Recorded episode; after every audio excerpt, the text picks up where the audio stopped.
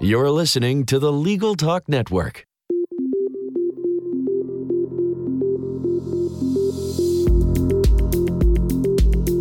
Hello, I'm Monica Bay. And I'm Bob Ambrogi. We've been writing about law and technology for more than 30 years. That's right. During that time, we've witnessed many changes and innovations.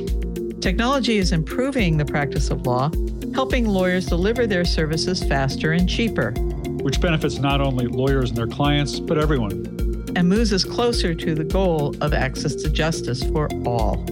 Tune in every month as we explore new legal technology and the people behind the tech. Here on Law Technology Now.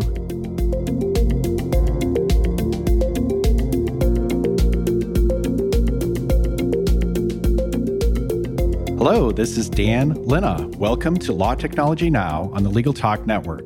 I'm honored to join Monica Bay as a host of Law Technology Now, and I'm thrilled that my first guest is Connie Brenton. Connie is the Chief of Staff and Senior Director of Legal Operations at NetApp. She's also the CEO of the Corporate Legal Operations Consortium. Connie, welcome to the show. Thank you. I am delighted to be here. Well, before we get started, we'd like to thank our sponsor. Support for this podcast and the following message comes from Thomson Reuters Westlaw Edge.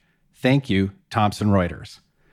All right, Connie, let's jump right in. So, you're the Chief of Staff and Senior Director of Legal Operations at NetApp.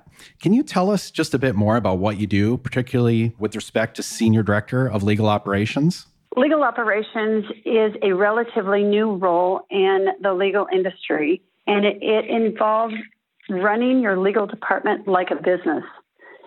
It has come about because of the, the evolving role of the general counsel. The general counsel is expected now to be a counselor to the CEO, and the in house legal departments are becoming big businesses. Many of the legal departments are in the range of three to 500 attorneys. So the size of a mid or large size law firm. The skill set is also different in running a legal department like a business and it's important to keep experts in that area to free up the general counsel to handle the service that is required as he supports the CEO and his team. Okay, yeah, that's that's really helpful. And Connie, I know you are one of the hardest working people I know, but I also see that uh, you know I've seen you working with uh, Matt Fawcett and some of your team at NetApp and the stuff you do at CLOC, and, and it seems like you really have a lot of fun in building this community of, of legal operations professionals. Can you tell us just kind of a little bit about that? Well, we're in a time of innovation like we have just not seen before. The role is new, the community is new, the pace of change is faster than we have seen in decades. And as a result of that, we're creating. So we're creating in real time. And for those of us who have a high risk tolerance and don't mind making mistakes, failing fast, this is probably the most exciting job I've ever had. I'm good usually for two years in any particular role, and I have been at NetApp uh, working for Matt Fawcett for eight years. We have created what we call the 12 core competencies. So, one of the first things we have been asked about, and you asked about today, is what in the world is legal operations? And as a community, we started out by defining the role itself because it's so new. You can see it in living color on the cloc.org website, but we refer to it as the 12 core competencies wheel and the role is divided into a number of different specialties. And because the role has so many facets to it, it is also a difficult role. And it's a difficult role to be trained in because the law schools and legal departments have not had formal training programs to bring people up to speed in this particular role of legal ops. Yeah, that, well, that makes a lot of sense. You know, you, you mentioned something there about failing fast. And I think there's a lot of confusion about what that means. I, I try to reframe that sometimes, lawyers especially, when you say fail fast, right? It sometimes doesn't translate very well. I, I try to sometimes frame it as, as learn fast. But however you would like to define it, can you kind of just tell us a little bit more? What does that mean about this? kind of creating a culture of failing fast? What's the benefit derived from that? The legal personality is conservative.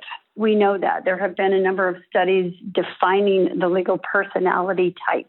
We are hired and trained to identify risk, and we do not like making mistakes.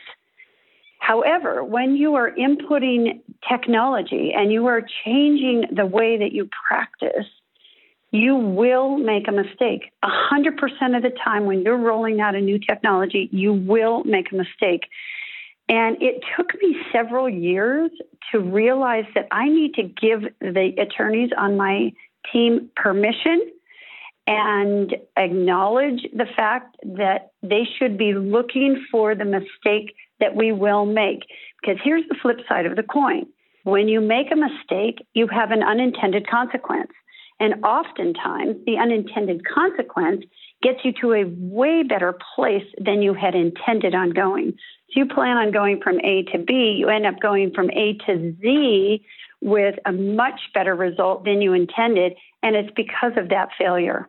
Yeah, that makes a lot of sense. I mean, and that, that's really how we learn in organizations. And sometimes this fear of failure means not really examining how we're doing things. So that's really great example. The other thing that I would say that oftentimes when you are failing, particularly when you're putting a legal operations function in place, is you will have financial costs. And sometimes you will end up having spent money on a particular implementation or a particular tool that at the end of the day you realize it's not going to work and you need to have the courage to throw it away and start over. Yeah, that's another great example. Well, and you know, a lot of this creating this culture is happening in the Corporate Legal Operations Consortium, CLOC. and, and you're the CEO of CLOC. Can you just tell us a little bit about how it was founded and, and how it's grown? CLOC stands for Corporate Legal Operations Consortium, CLOC, no K on that.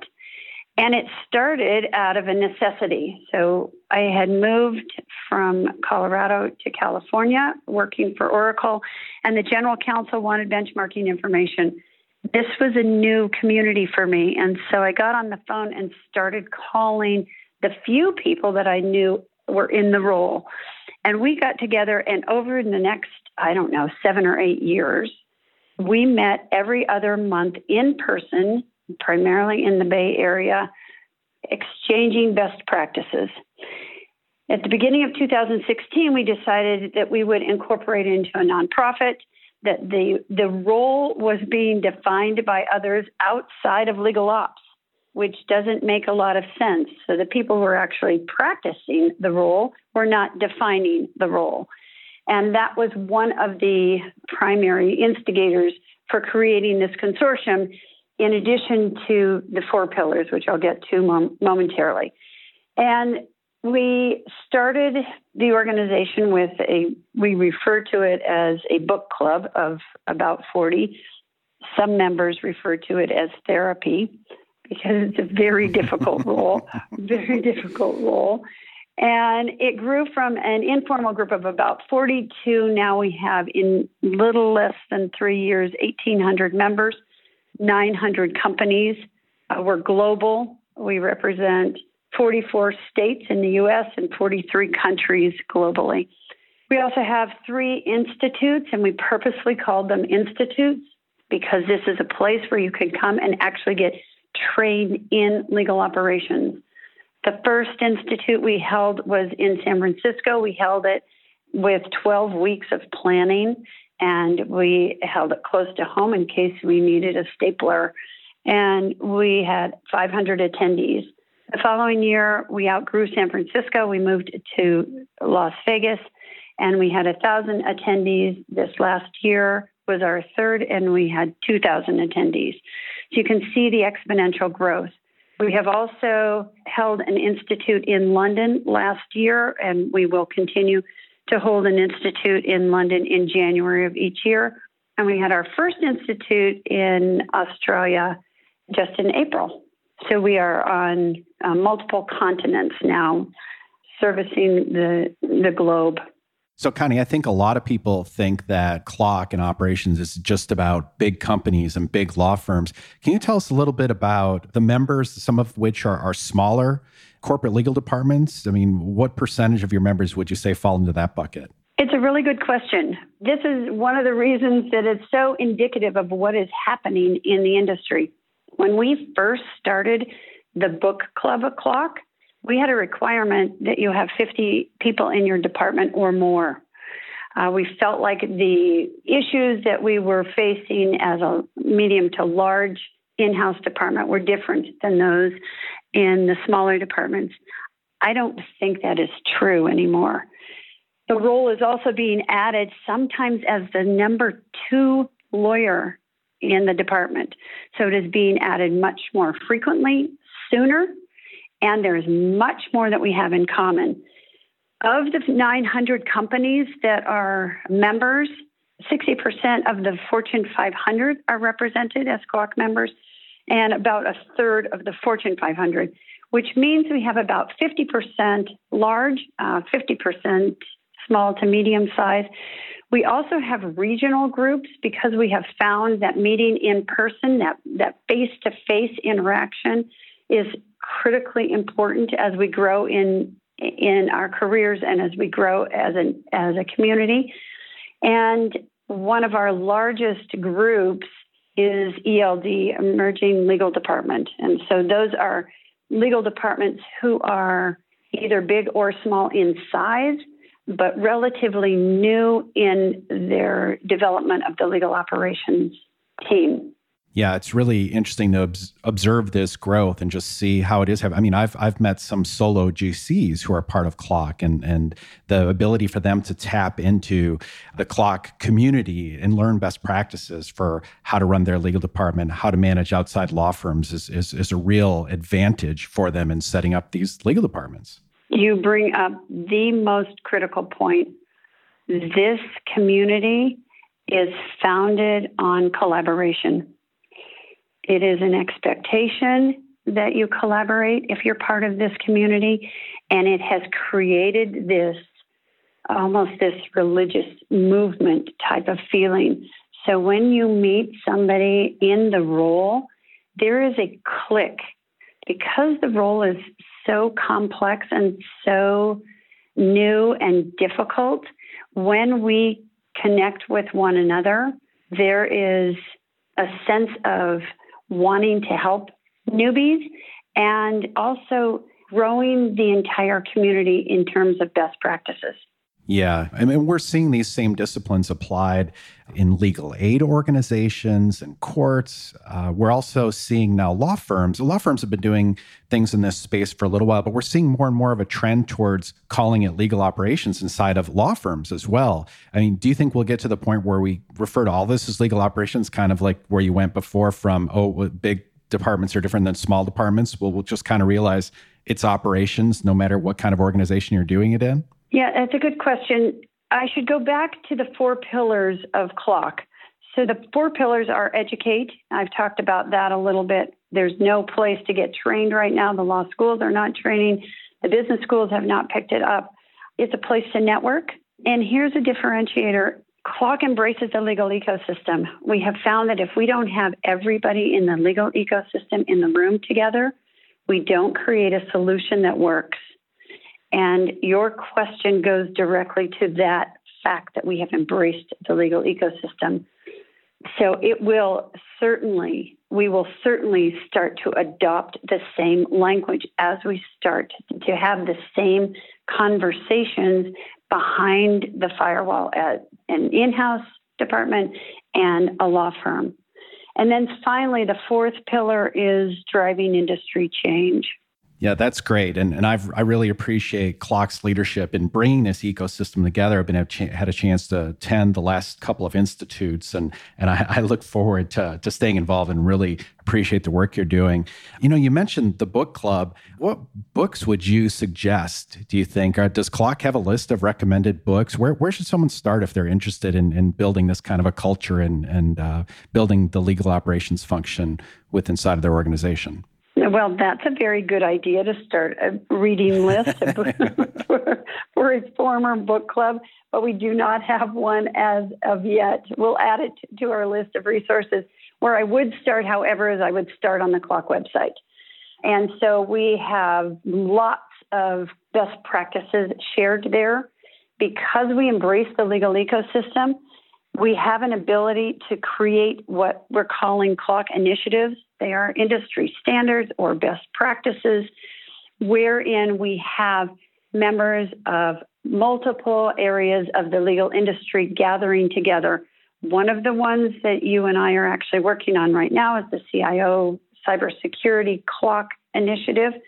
And that group of individuals consists of CIOs from law firms, law schools, in house people, service providers, technology providers, and some regulators. It's a good example of the industry coming together to create a win win win solution for all of us in the ecosystem, whether it be a small department or a big department, and whether it be uh, local or global. I just got back from Europe and they have a similar CIO group already meeting.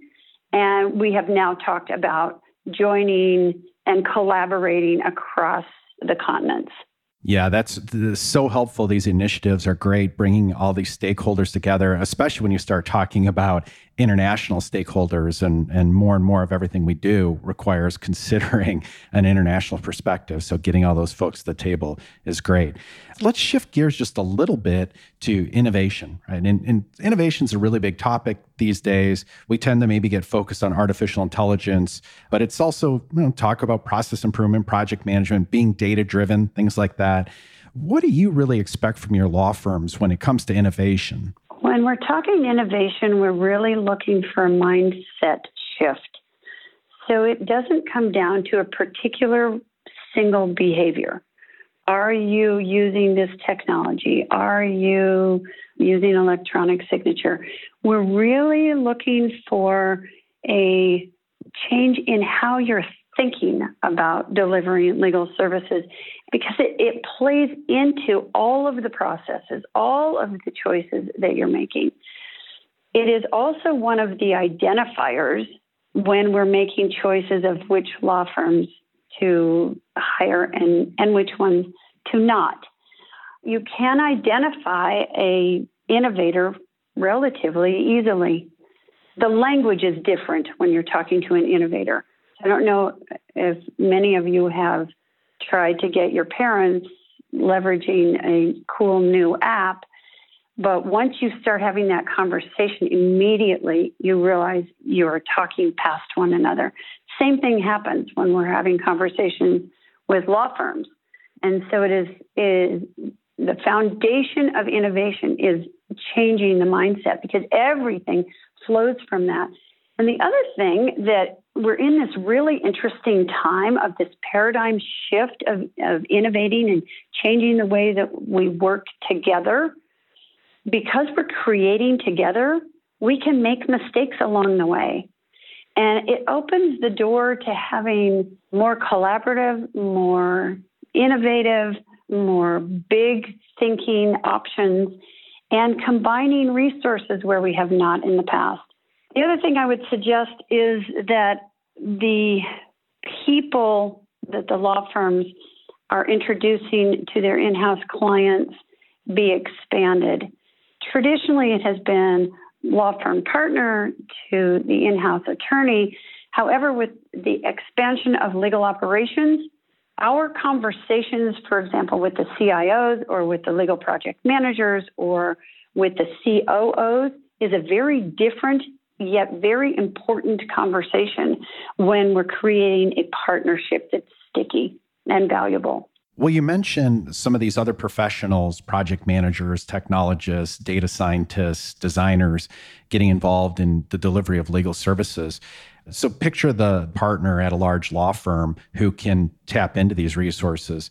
As the client, what's your expectation as far as the partner's understanding of these things? Is it enough just to be able to have those people on the team?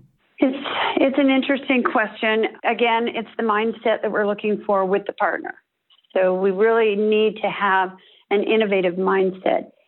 I don't think it's imperative that the attorney partner understands the nuts and bolts of the data scientists.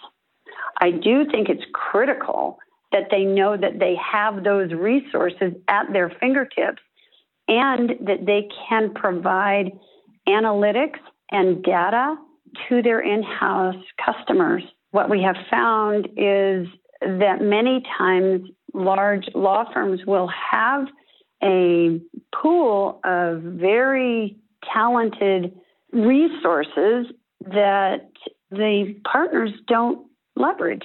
They don't bring them to the quarterly business reviews. They don't ask these resources for metrics. They rely on their in house departments for metrics, which we are getting better and better at providing.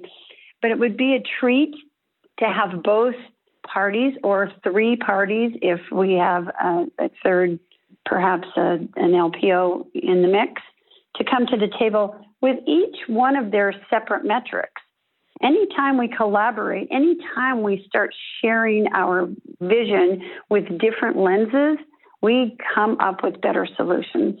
Yeah, that that makes a lot of sense. I mean, the more we're talking about multidisciplinary teams being able to c- communicate within that team. So if you're the the subject matter expert as a partner, being able to talk to the data scientists and, and then understanding the context and really good project managers and data scientists have some of that context, but you want the lawyer to, to be able to contribute and have the context of understanding project management and, and data science, for example. You know, in, in this same kind of discussion, I think sometimes the change management piece of this is difficult in, in the law firms as well. And, and I think sometimes folks in the law firms tend to see this as kind of a, innovation as a race to the bottom. And uh, you know, what do you what would you say are some of the opportunities? What what is the upside? Like, why should people in law firms be getting excited about the opportunities to innovate and think about operations? Oh my goodness! All you need to do is start. If you start innovating, if you start playing with some of these technologies, it's self reinforcing. It's so much fun. The processes change, the way of thinking changes, your community changes, what you can provide, the value you can provide to your customers, and the way you provide it changes. And it's tons of fun. The hard part is getting people to start. And it, it goes back to, I think, one of your first questions. It's that fear of failing that keeps the attorney personality from just jumping into the pool. Yeah, well, that maybe highlights a question too. Like when frequently I think sometimes this is drilling even a little bit deeper in this idea of failing fast, and we talk about mistakes. I think sometimes attorneys tend to equate mistakes with malpractice, right? And, and I mean, uh, the kind of projects I'm familiar with, we're, we're not talking about that sort of failure, right? We're talking about much smaller sort of things where we try something new and it doesn't work. Does that kind of comport with what you're talking about? Yeah, I totally agree with you where you can start playing around with all of this new technology that's available is on the back office. So who cares? Right? You can always end up going back and fixing it. And there's no mistake that is going to rise to the level of malpractice.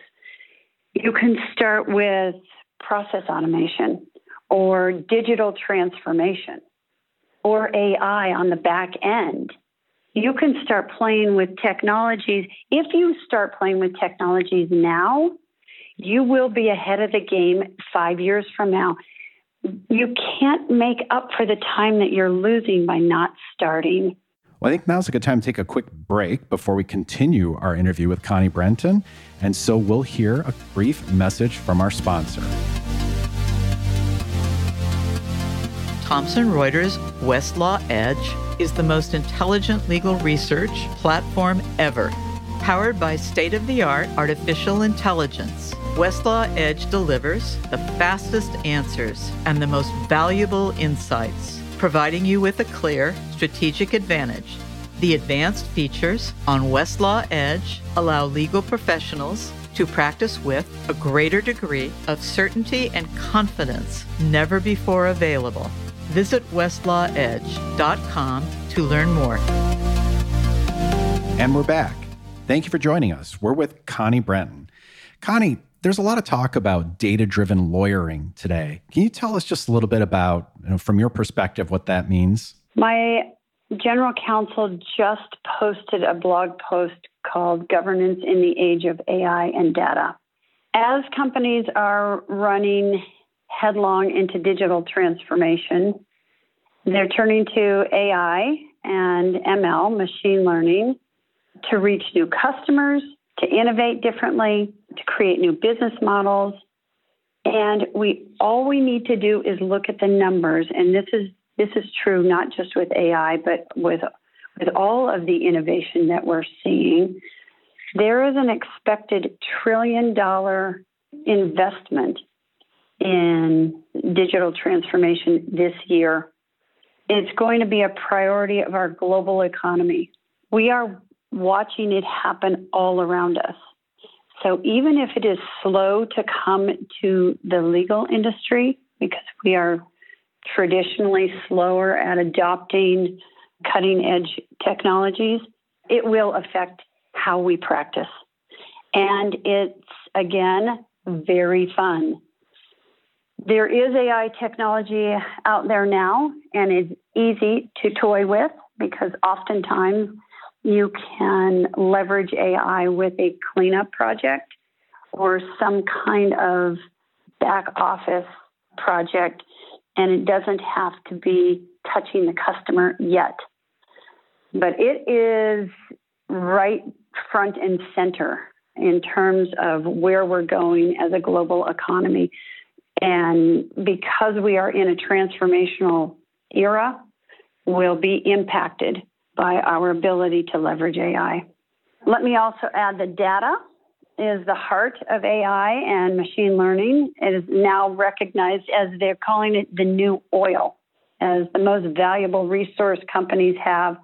Mike Dell said AI is your rocket ship and data is the fuel for your rocket.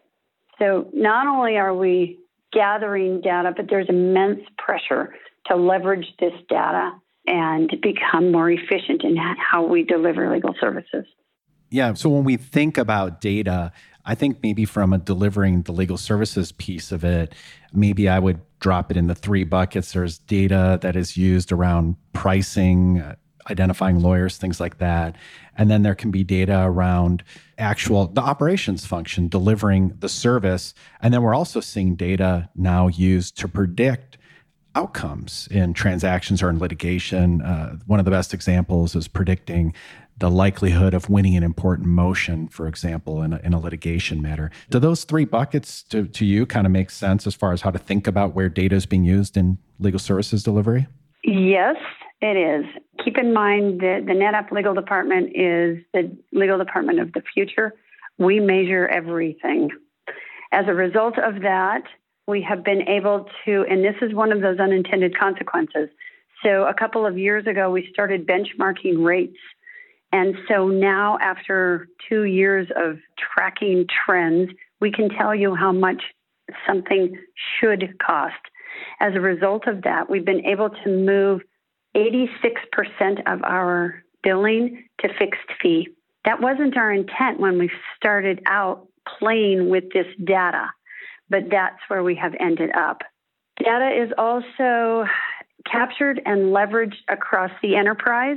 We recently moved the platform that we held our legal dashboard on to the enterprise dashboard so that we could get support from our own internal IT department. And when we did that, we certified 160 different reports that we run monthly to keep the legal department the NetApp legal department running efficiently. Yeah, and, and I know that a lot of uh, organizations now have been not just trying to figure out what rates their lawyers should be charging, but really trying to assess the quality of the services they're getting from their law firms. Uh, can you tell us a little bit about what you've been doing in that space? Yes, and that has been a common theme also amongst CLOC members. The CLOC community has a collaboration board, and you can put any question you want up on the board, and you can get an answer to that within 10 minutes. Quality is often one of those topics that gets raised repeatedly. We also have created some CLOC initiatives around quality assessment.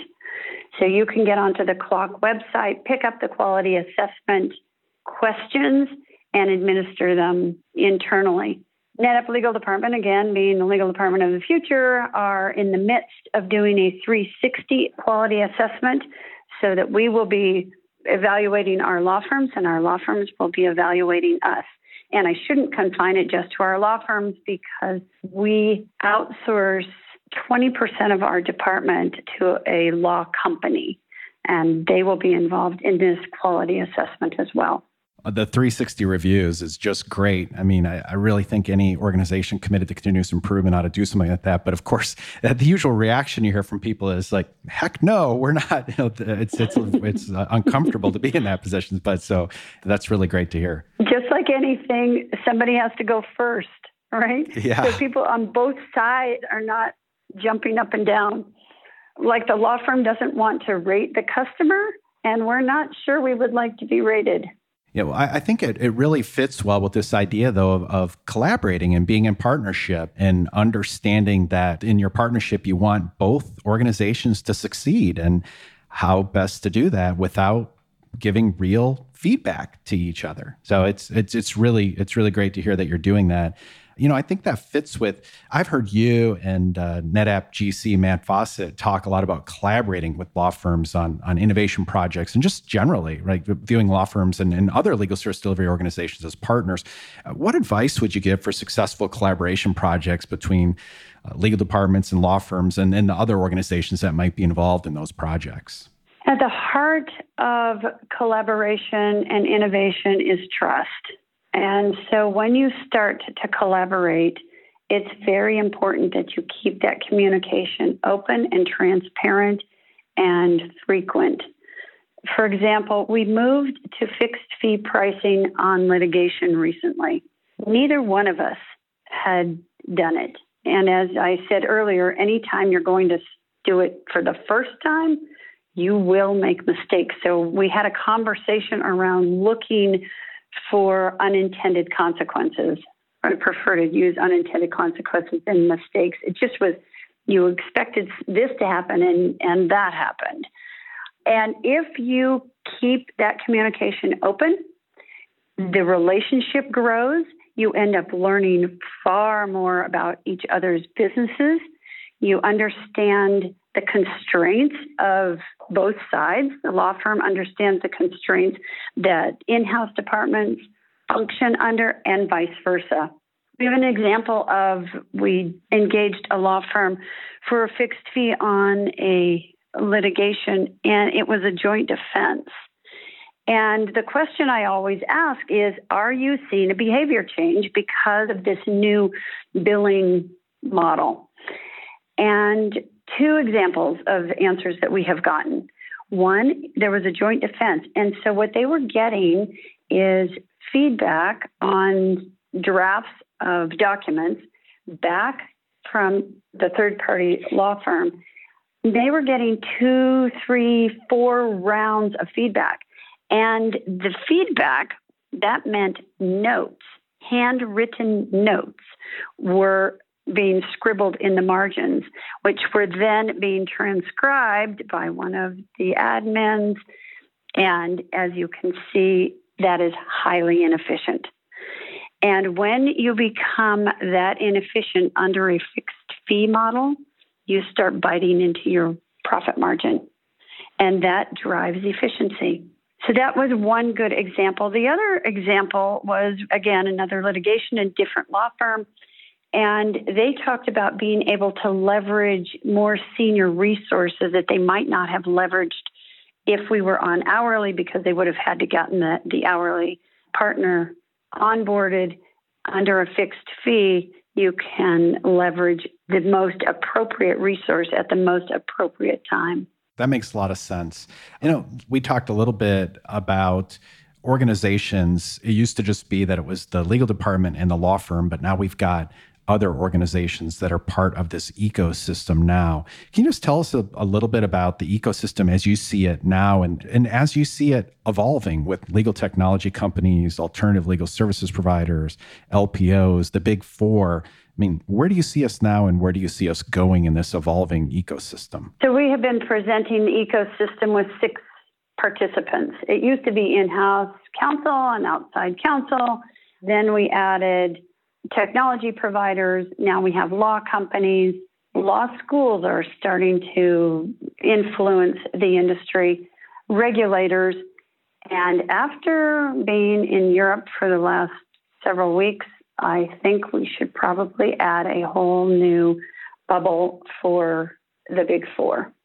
Uh, the Big Four have been quiet in how they've been building their in house operations teams. I know that uh, one of them has a pool now of 2,200 attorneys. Here's one of the other differentiators between the Big Four and some of the law firms is the Big Four are willing to invest in technology. And that the difference in the business model between law firms and the Big Four brings on a real threat to the ecosystem as we have known it. Yeah, well, it's certainly a lot of challenges for different folks in the ecosystem, but as we alluded to earlier, lot, lots of opportunities as well. And I appreciate you mentioning law schools because I think challenges for law schools, but lots of opportunities here if we if we embrace these challenges. Let me add one thing. These are no longer separate entities. So it is common now for everybody in the ecosystem to collaborate with another entity in the legal ecosystem. So we are not individual spokes, but we are now starting to create a unified universe. It's a sphere that we're all sitting in in the same universe versus this separate silos, which means that law firms are collaborating with law companies to provide, say, due diligence or provide legal project management or a skill set that they haven't developed and, and may not make sense for them to, to develop. And same thing with in house. I've already told you that we have 20% of our law department has been outsourced to a law company. Those are resources that we we have 18 FTEs and then we have a pool of 50 that we can leverage as we need them. It allows us to work differently. We can scale up, we can scale down, we can pull in experts in more commodity type of work versus using expensive, even first year associates to do some of the bread and butter work that we need, that all of us uh, have a need for we are learning to right size. All of us are law firms, in house, law companies, the schools, the regulators. All of us are learning how to leverage each other's uh, resources and talents and strengths. Well, and you've mentioned a couple times the role of technology in all of this. Artificial intelligence is discussed a lot, and I want to talk about that. First, can you just tell us kind of the way you've integrated technology at NetApp and the way you're asking outside law firms to integrate technology as well, generally? I've been at NetApp for eight years. When I came eight years ago, we had three technologies, and these are what count as technologies Excel, I think we had a board technology, and some other minor technology. We now have 21 technologies, and they are integrated. Not only are they integrated amongst each other, they are integrated into the enterprise. This is an interesting story, and this is an unintended consequence. So, we rolled out electronic signature four or five years ago. Electronic signature goes across the enterprise. And as a result, we had a SWAT team in legal go to different departments to help them rewrite their processes so that they would fit into a digital format. We went from the Instant NDA, which was our first electronic signature implementation, to 40 use cases across the enterprise. We report the cost savings on this metric weekly to the CEO. The other unintended consequence is that when the IT department at NetApp was looking for beta testers for the chat bot and the RPA bot, they came to legal because we have been experimenting with so many technologies for so long and we have developed a partnership with IT that is so strong. Now we get to play with the new toys first. That's really exciting. And, and I love the way you're using metrics to really measure the impact of these tools. And you, know, you and I have talked a little bit about artificial intelligence. And it's interesting, there's a little bit of a you know, dichotomy in the way people look at this. Some write it off as almost all hype. Where do you think we're really going to have see the most significant impacts in the near term? And we've already seen significant impact with e-discovery, and we're seeing more and more impact with around diligence and, and contract review, things like that. Where do you think we're really going to see artificial intelligence, machine learning, natural language processing type of tools have the most significant impact on the delivery of legal services in the near term? Well, in the near term, the question is a little bit leading because the near term, the pace at which these are being rolled out and becoming valuable and useful is so much faster than any of these technologies in the past have been. So if you would have asked me this even nine months ago, I would have said, oh man, we're five years out. No more. We are seeing significant changes and improvements in two, three, four, five, six months.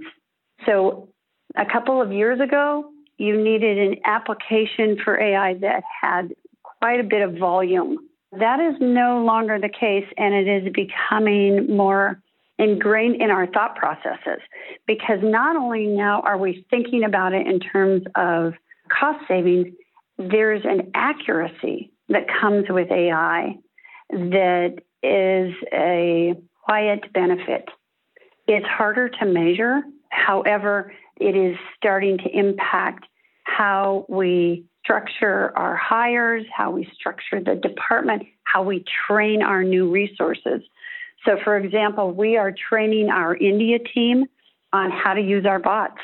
They were the first people that we went to and said, We are going to train you in a new technology. It makes you more valuable and don't be afraid, it's not going to take away your role because that's often the inhibitor to rolling out new technology. It's a fear of, oh my goodness, if I if I use this, I'm going to lose my job. And we're living proof that as you start to use these technologies, your job gets way more interesting and exciting and engaging. Some of these technologies are replacing processes that are incredibly tedious. Nobody loves doing them. It's like dusting all day long, not fun. So it's bringing in a whole new way of working, and it's here now. And I love that you mentioned that it's not just about efficiency, but improving the quality of the things that are being done, helping get better outcomes, things like that. If you were setting up a, a new legal department, what would be the the technologies? Maybe it's two buckets, kind of like the traditional technologies you'd focus on first to make sure you're implementing and then where would you kind of maybe be placing bets on data driven artificial intelligence well always when i'm starting a new department which i have done a couple of times i start with the money. And so we start with an e-billing technology generally. Artificial intelligence however has a place in contracting. It also has a place in answering routine questions. And if I were starting from scratch, I would build it into the culture. And so it would be, even if it doesn't have a clear ROI, I would put it in so that people get used to working in a different fashion and they start to innovate themselves. Once you start introducing these kinds of innovative technologies and new ways of doing business, people get excited and they take ownership and accountability for how they're delivering legal services. In house departments, keep in mind, in house departments are service organizations. Our business partners are our customers. And if we can delight them and have fun, that's a win win. All right, I want to shift gears just a little bit. You mentioned law schools. And in light of all the change that we see happening, what advice would you give to students who are in law school right now? Law students must have an understanding of how the business of law is run. There is some talk about the T shaped lawyer and the I shaped lawyer, the I shaped having a very narrow, deep scope, and the T shaped having a much more broad understanding of how legal services are delivered.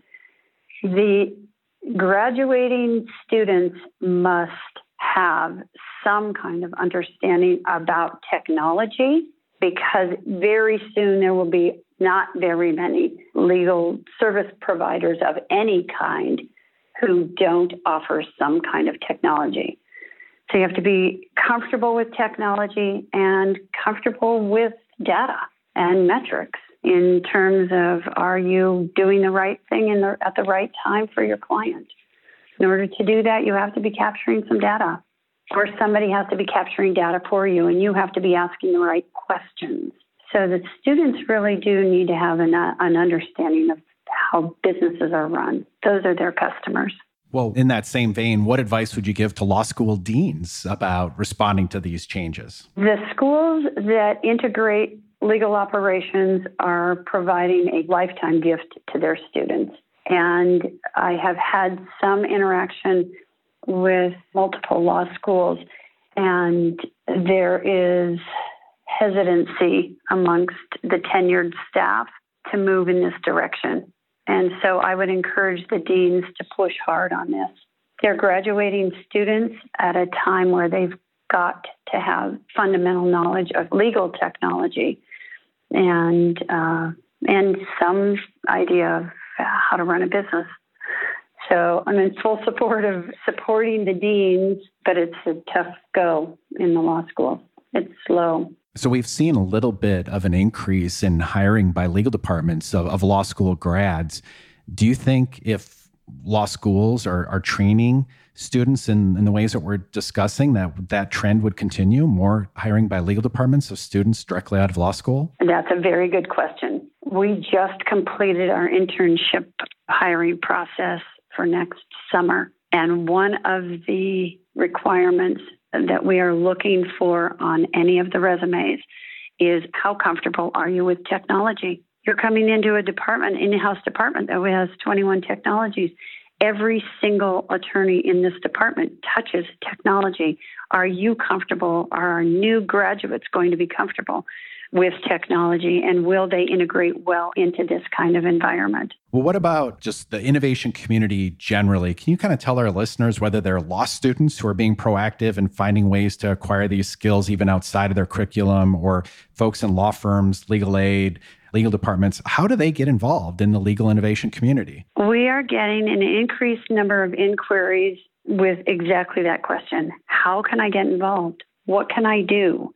Because CLOC embraces the entire legal ecosystem, anybody can get involved in creating a CLOC initiative. If you have an expertise in a particular area and you are willing to collaborate and share that with the community, it is a very easy way to become more integrated into the community, to understand a much more broad view of how the community functions and the talent set inside the community as well as give back to the legal industry. That's great to hear. Thank you again, Connie, for joining us. I really appreciate your leadership, all that you're doing in the legal industry. For our listeners who would like to get more involved, can you tell them how they could connect with you through CLOC? Yes, we would be delighted to have anybody who's interested get involved in CLOC, which includes the entire legal ecosystem.